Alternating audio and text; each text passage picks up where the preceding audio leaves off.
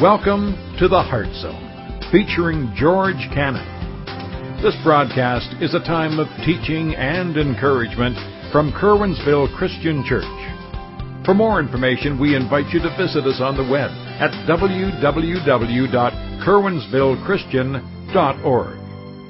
And now for a message from the Heart Zone. Here's George Cannon.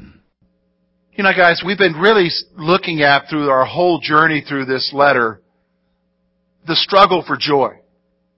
The reality that the Christian life isn't always so wonderful, that it really is a struggle for joy because we're continually being encouraged to find our joy in Christ in spite of what's going on. And today we're, we're going to look at an issue that, to be honest with you, we all struggle with. And that's the issue of contentment. Does everybody, everybody agree with that? We have a, a hard time being contented. And, and you know, the, the, the most extreme example of that is our kids, because I mentioned it is Christmas. Christmas is coming up here in a few, just a couple months. And already, everything is geared towards Christmas now. Yep, right now it's Halloween that they're gearing for, but as soon as that's over, guess what's going to be showing up at the mall near you? Santa. And Christmas decorations. And you remember when the wish book came out? Remember that, the Sears wish book? Now we don't, maybe they still send that out, but now we have, what, Amazon to show you everything, and so your kids are coming and saying, Mom, I need this for Christmas. And then you buy them that, and somehow it shows up under the tree, how contented are they once they get it? Are they done with it by the end of the day? By the end of the week? Now we laugh at that, but that's the reality. Are we done with when we get whatever we want? So you strive for that position at work and you get that position. Are you happy then? You strive for that vehicle and you get that vehicle. Are you happy? Are you happy with it five years later on when it starts nickeling and diming you? We're never happy. We, we, we strive. In fact, here's two things. I'm going to just kind of describe our struggle in two ways here. Look, if you've got your sermon outline on the back, we cannot find lasting joy in this life. Have you noticed that? We cannot find lasting joy in this life. One of, one of the privileges I have as a pastor is, is I get to marry people and I get to be involved in their lives as they make that agreement to be committed to each other for the rest of their life. And, you know, and I've always enjoyed working with college age people and, and, and it's interesting is you hear, and it's like a single person, they think that everything's going to be wonderful when they get what? Married. And when they say that thing, have you noticed that when they say it in front of married people, married people laugh? or mock them. Ha ha! You ain't seen nothing yet. Because you know that even though you get married, does that bring satisfaction? No. In fact, marriage opens up a whole nother Pandora ball game, somebody said in the back there, yeah. And if you and if you and if you have somebody who's I can't wait to get married and they they talk to somebody who's cynical and they're like, "Oh no, you don't want to do that." Nothing brings us, are you listening to me? Nothing in this life brings us joy. We cannot find everlasting joy, lasting joy in this life. Have you noticed that? That's our struggle. We strive. But we can't find it. Here's the second thing I want you to understand about our struggle is we're frustrated by what we can never attain. We're frustrated by what we can't attain. You know, James says it this way in his letter. He, he talks about us fighting and striving. And, and listen to his words. He says, where do wars and fights come from among you? Do they not come from your desires for pleasure that war in your members? You lust and do not have. You murder and covet and cannot obtain. You fight and war, yet you do not have because you do not ask. You ask and do not receive because you ask amiss that you may spend it on your pleasures. That's the whole, that's the frustration that is within us. And so, you know, can, let me ask you something. Are you expecting something from your relationships that cannot happen, so therefore you're just frustrated? Because you're expecting to be fulfilled in an area that it can never be fulfilled there. Are you frustrated with work because you're expecting something from work to, to meet some sort of need in your life? And it doesn't because reality is, is it's not going to meet it in your life. You're frustrated with yourself. Because you thought you could have better or do better or, or achieve something and, and you can't achieve it. You know, we're, we're frustrated because we can never attain what we want. Have you noticed that? Some things we attain, but you ever notice that they don't satisfy you?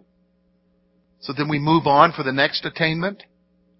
And we can never attain it. Never attain it. And what, what really frustrates us is when we think somebody else attained it and that somebody else has satisfaction in that area, doesn't it? Because you're looking at it and say, well, you know, I'm not satisfied. Well, the reality is, is that maybe that's not what they're trying to find satisfaction in. Yeah, maybe they attained it, but I can almost guarantee you that in their lives they're frustrated by something else. We live constantly in a state of what? Frustration. So think about your life. Think about it. And so we try to deal with that frustration, don't we? We try to deal with it in the ways that we think we'll deal with it. We think we'll find contentment and happiness for the moment. So we try to deal with it with a cheeseburger, a piece of chocolate, an alcoholic beverage, a drug, sex, power, position, all of it to, to try to deal with the frustration because we're not happy. Why don't we grasp that reality? That the struggle for joy is, is that we're not happy. What we thought would bring us happiness and joy has not brought us happiness and joy, has it? And so, George, you're going to talk about contentment? The place of contentment? What is that? Where are you coming from? That seems so foreign. Yeah, I thought things would bring me contentment, but they haven't. We're going to look at a guy today, Paul, who's going to address his readers in Philippi and you and I, and he's going to talk about coming to a place of contentment. He's going to talk about the secret of it. And hopefully for you and I, for me too, we'll grasp it. So look with me. I'm just going to look at four verses here, verses 10 through 13. Look at what he says. But I rejoiced in the Lord greatly that now at last your care for me has flourished again, that you surely did care, but you lacked opportunity. Not that I speak in regard to need, for I learned in whatever state I am to be content. I know how to be abased, and I know how to abound. Everywhere in all things I have learned both to be full and to be hungry, both to abound and to suffer need. I can do all things through Christ who strengthens me. Where a lot of us are familiar with verse 13. We're going to see how and why he says this in the context of our passage. What we're going to do is, is we're going to, we're going to take these four verses and we're going to basically break them down into two sections. We're going to see in verses 10 through 11, he's going to talk about finding contentment. We're going to talk about the apostle here who, remember now, he's in prison. And he's suffering for his faith. And he's commending the Philippians for for taking care of his needs, but he, he kind of tells them that even if you didn't take care of me, I would be content. That's a different kind of view, isn't it? That he's going to be okay with their help and he thanks them for it, but he's going to be content even in spite of his need. And then we're going to see the secret. The secret to contentment and how he found it and what it means in verses 12 and 13. So notice with me, notice what he says here about finding contentment. Verse 10 and 11. Look at what he says. But I rejoice in the Lord greatly now. At last your care for me has flourished again, that you would surely do care, but you lack nothing. Not that I speak with regard to need, for I have learned in whatever state I am to be content. Here's the first thing I want you to understand. We talk about finding contentment. Contentment is not something you find It's learned. So when we talk about finding it, you gotta understand that you're not going to find contentment. You've gotta learn contentment. There's a difference. Because Paul's talking about being content when he has an abundance, but he's also talking about being content even when he's struggling, when he has nothing. Contentment is not something you find. Usually when we think in terms of finding it, we think in terms of finding what something or some peace of mind or some kind of provision for us to help us to be content in spite of everything else. He's not talking about finding it. He's talking about learning it. It's a state of mind. It's a state of your soul. You talk about being content. You've got to learn it. Here's what else he says, just to help you to understand. He says, regardless of your situation, you can be content. Now that's a big one, isn't it? That's a stretch for us. Because so often we have convinced ourselves that the only way for us to be content is when we achieve something, or when we receive something, or when we experience something. Do you know what I mean? We've, we've convinced ourselves that contentment is only available in the boom times. Do you know what I mean? When things are going well. When there are no problems. In fact, we, we would say that the, the height of our discontentment is when things are not going well. Is that not right? Because we don't like the situation we're in. We want something better. And if we had better, things would be okay and I would be okay and I would be content. But have you noticed that even when things are going okay, things, in fact, when things are really going okay, have you noticed that you're even more discontent? That there is no contentment? You're, in fact, you're even more frustrated, like you have everything and you have nothing? For instance, folks, have you, have you considered that, you know, they say the suicide rate is high among teenagers, but you know there's another group of people that the suicide rate is extremely high among? That's the Hollywood elite. They're there. It's amazing. I mean, you're looking at people who constantly, you're being bombarded with images of their lifestyles and everything, and it makes you discontent, wishing that you had what they had. But the amazing thing is, is that even though they have it, Many of them take their own lives because they're frustrated, because they can't cope. Isn't that interesting? It's not something you receive. It's something, it's not something you find. It's something you learn. And, and you learn to be content regardless of your what? Situation. Very few people are like that, have we? Have you noticed that? I've, I've met very few people in my life that even when things are so terrible, they have contentment. That's because most of us don't know, don't know how to grasp that. I don't know how to grasp that.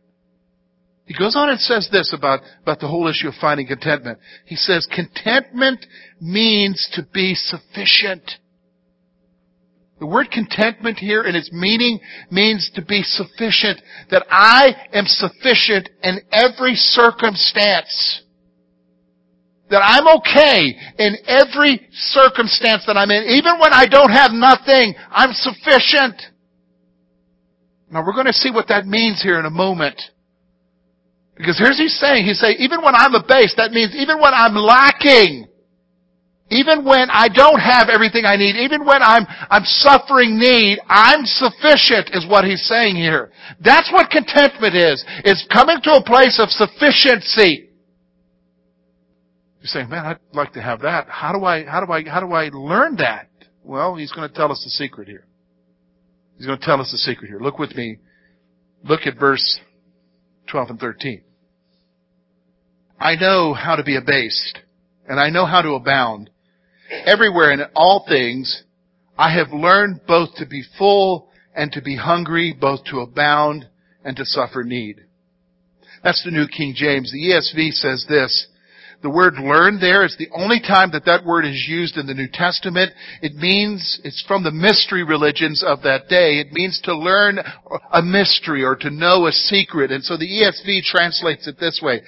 I have learned the secret to be both full and to be hungry. A secret. What's he saying here? Three things. We need to learn the secret to be content. Now when I talk about learning the secret, we're not learning something mysterious because in the scripture, and all of Paul's writing, when he talks about the mystery or when he talks about a secret, he's not talking about something that is hidden, that is a mysterious thing that only a few people know. He's talking about something that was not known by the Old Testament, but by the New Testament we find its full revelation that is there before us, and that ultimately is found in the person of who? Jesus. So we begin to understand that contentment is found in the person of who? Jesus. So contentment is found whether you are doing well or whether you are not doing well. You can learn to be content because you have who? Jesus. And so I learned the secret to be content. And what does he say here? Contentment is not found in ourselves. Some of you need to put a star by that. Here's what I want you to understand. Listen to me. We are so frustrated. We so want to come to a place of contentment and peace. We so want the voids in our life filled. We long for wholeness in our life. And we're on an endless battle. Think about it. You're on an endless battle. I'm on an endless battle to try to find contentment. Try to find satisfaction in my life. And so I'm, and for some of us, we're trying to find it in our marriages. Some of us, we're trying to find it in our kids. Some of us are trying to find it in our work. We're trying to find it in our hobbies. So hey, next Saturday is the opening season of what? Archery.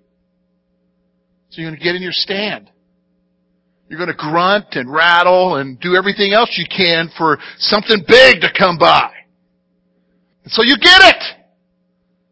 And you spend lots of money to mount it and, and to hang it in your house where your wife doesn't want it. But because she loves you and she knows that's important to you, she lets you find some room hidden somewhere to hang it. And have you noticed it doesn't bring you any contentment? So you're striving for the position at work and, and you're doing this and you're doing that and, and, and you're, you're, you're trying to find satisfaction with food, with, with friends, with sex, with, with all of these different things and we can't find it because we're looking for contentment in our what? Folks, you're never going to find contentment in yourselves. Nothing you can come up with will bring you contentment. Do you, do you understand what I'm saying? You, if you notice that, every time you strive for the next thing, it brings no contentment. It's all meaningless. You, you begin to understand that as you begin to understand why King Solomon wrote the book of Ecclesiastes. Talk about a man who had everything. Who had money and women and power and he writes Ecclesiastes, and here's what he says. All is vanity. All is vanity. Nothing new under the sun. All is vain.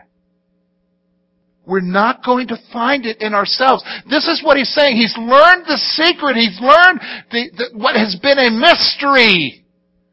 And the mystery is, is that our fulfillment is not found in ourselves.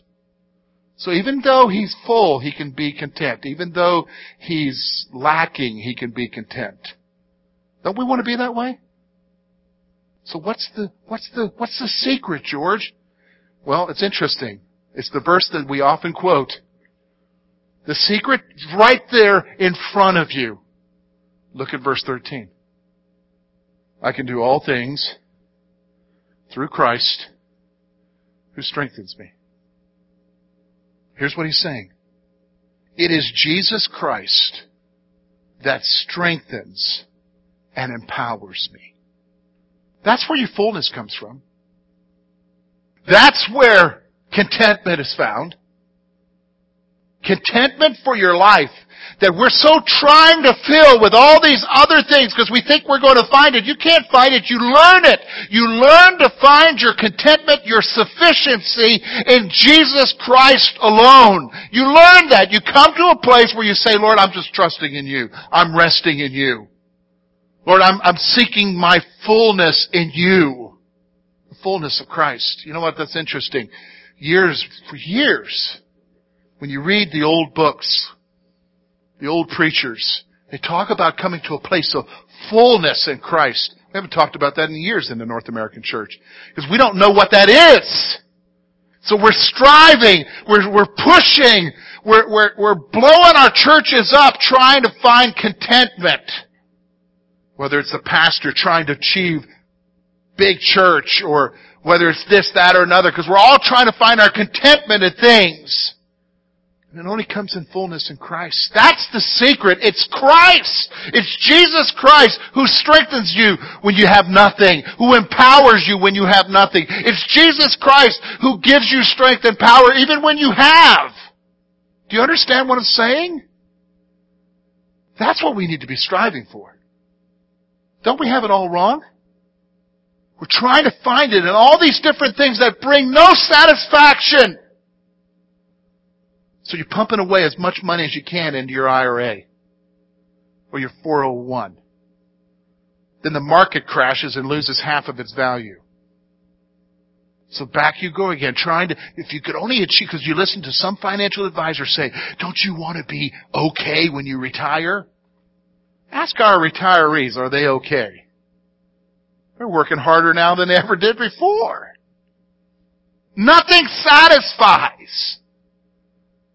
And that really affects our Christian lives, doesn't it? Oh, that we would learn to find our sufficiency in Jesus. So let's, let's just wrap it up here. Let's wrap it up. Let's ask ourselves a couple of questions. Let's be real. And again, these questions are not just for you to answer right now. I want you to take this home and think about it. Number one, are you frustrated? Are you frustrated? I think I'm doing okay, George. Really? Really? Are you? What does your family think? Are you walking around a raging anger? Just seething beneath the surface? It's kind of like the Avenger movie. Remember the Avenger movie? When they tell Hulk to suit up in the end to fight the, fight the big guys and like, uh, you know, and he says, you know, I'm always angry. And he just comes to Hulk. Is that you? You don't turn green, but maybe you do turn green. Because it's just seething beneath you, the frustration. Maybe you've gone a long time and you've learned how to control it. We teach you how to control it, don't we? But you never dealt with the issues. Because you're trying to find a contentment. Are you frustrated? Is that putting undue stress in your relationships at home? Is that putting undue stress at work? Because you're trying to find contentment in this world. You're trying to find it. You think it's there. And you're just frustrated because life is not giving it to you. Even when you think you've attained it, you've not attained it. It's kind of fleeting. You know what I'm saying? It's kind of like Alice in Wonderland, you know, chasing after the bunny. You know? It's just ahead of you. You can't reach it. You think that this goal is going to bring you satisfaction. Are you frustrated? Here, here's, here's the second question. Are you willing to learn contentment? Are you willing to learn contentment? I mean, you've equated contentment with this goal. You've equated contentment with this object that you, if you have it, you'll be content. You, you've equated contentment with all of these things. But, you know, really, reality is, is you're not going to find contentment there. Are you willing to learn it? That whether you have what you want or not, you're going to be content. You're going to be sufficient. Are you willing to learn it? Am I willing to learn that? Because it's fleeting. I mean, think about it. I mean, there's an old story that comes out of England about an English lord who had maids and servants and one time this old lord was walking through his manor and he heard one of his maids say, if I only had a hundred pounds, I'd be perfectly content. And the old Lord heard that and he says, wow, I'd like to see perfect contentment. So he reaches into his wallet and pulls out a hundred pound note and gives it to her. And then he walks away, and as he's walking away, he heard her say, I should have asked for two! But are you willing to learn it? You're never going to find it. Are you, are you willing to learn? Jesus said, I've come that you might have life, that you might have it more abundantly. Don't we want to learn that? Because for us, the struggle, the struggle for joy as we try to pursue what He wants in our lives, the frustrating thing is, it's like, okay, Jesus, where's that abundant life? Where is it? It's Him, folks. It's Him. Nothing. Nothing else. So here's our action point. Here's what we gotta do. We gotta ask the Spirit to help you to find contentment in the fullness of Jesus Christ. Each and every one of us. We've got to ask God, bring me to that place of contentment to find it in you, in your fullness in my life. That's the only way we're going to be content. Now some of you here, the words I'm saying are resonating. Because you've strived. You've tried to achieve. And you're ready.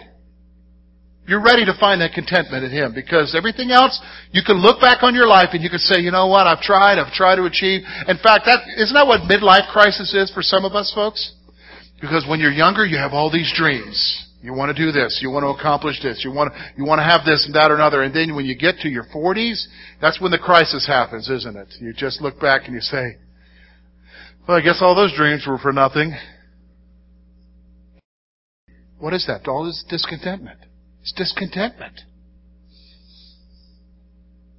But you're at that place. Some of you are at that place. You are ready to find your contentment in who? Jesus. Then ask Him, God, bring me to that place of fullness in you. Teach me. I need to learn it. That whether I have or I don't have, I find my contentment in you. Now some of you, you're not there yet. You're hearing this and you're saying, oh, that sounds good, George, but you're not there yet because you still think that if you achieve something, you still think that if you receive something, you still think that if you have something, you're going to be happy.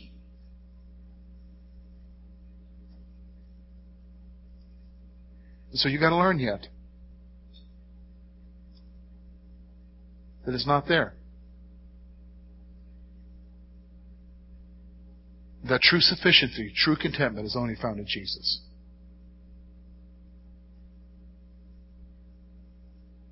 So ask the Spirit to help you. Help you to find your contentment in Him. Thank you for being with us this morning. And we trust that today's message has been both challenging and an encouragement to your heart. At Curwensville Christian Church, a warm welcome is always extended to you. We're located at 700 State Street, Curwensville, Pennsylvania. For more information about our ministry, please visit us on the web at www.curwensvillechristian.org. Now, on behalf of George Cannon and the entire church family, we hope that you will look to the Heavenly Father in all that you face this coming week.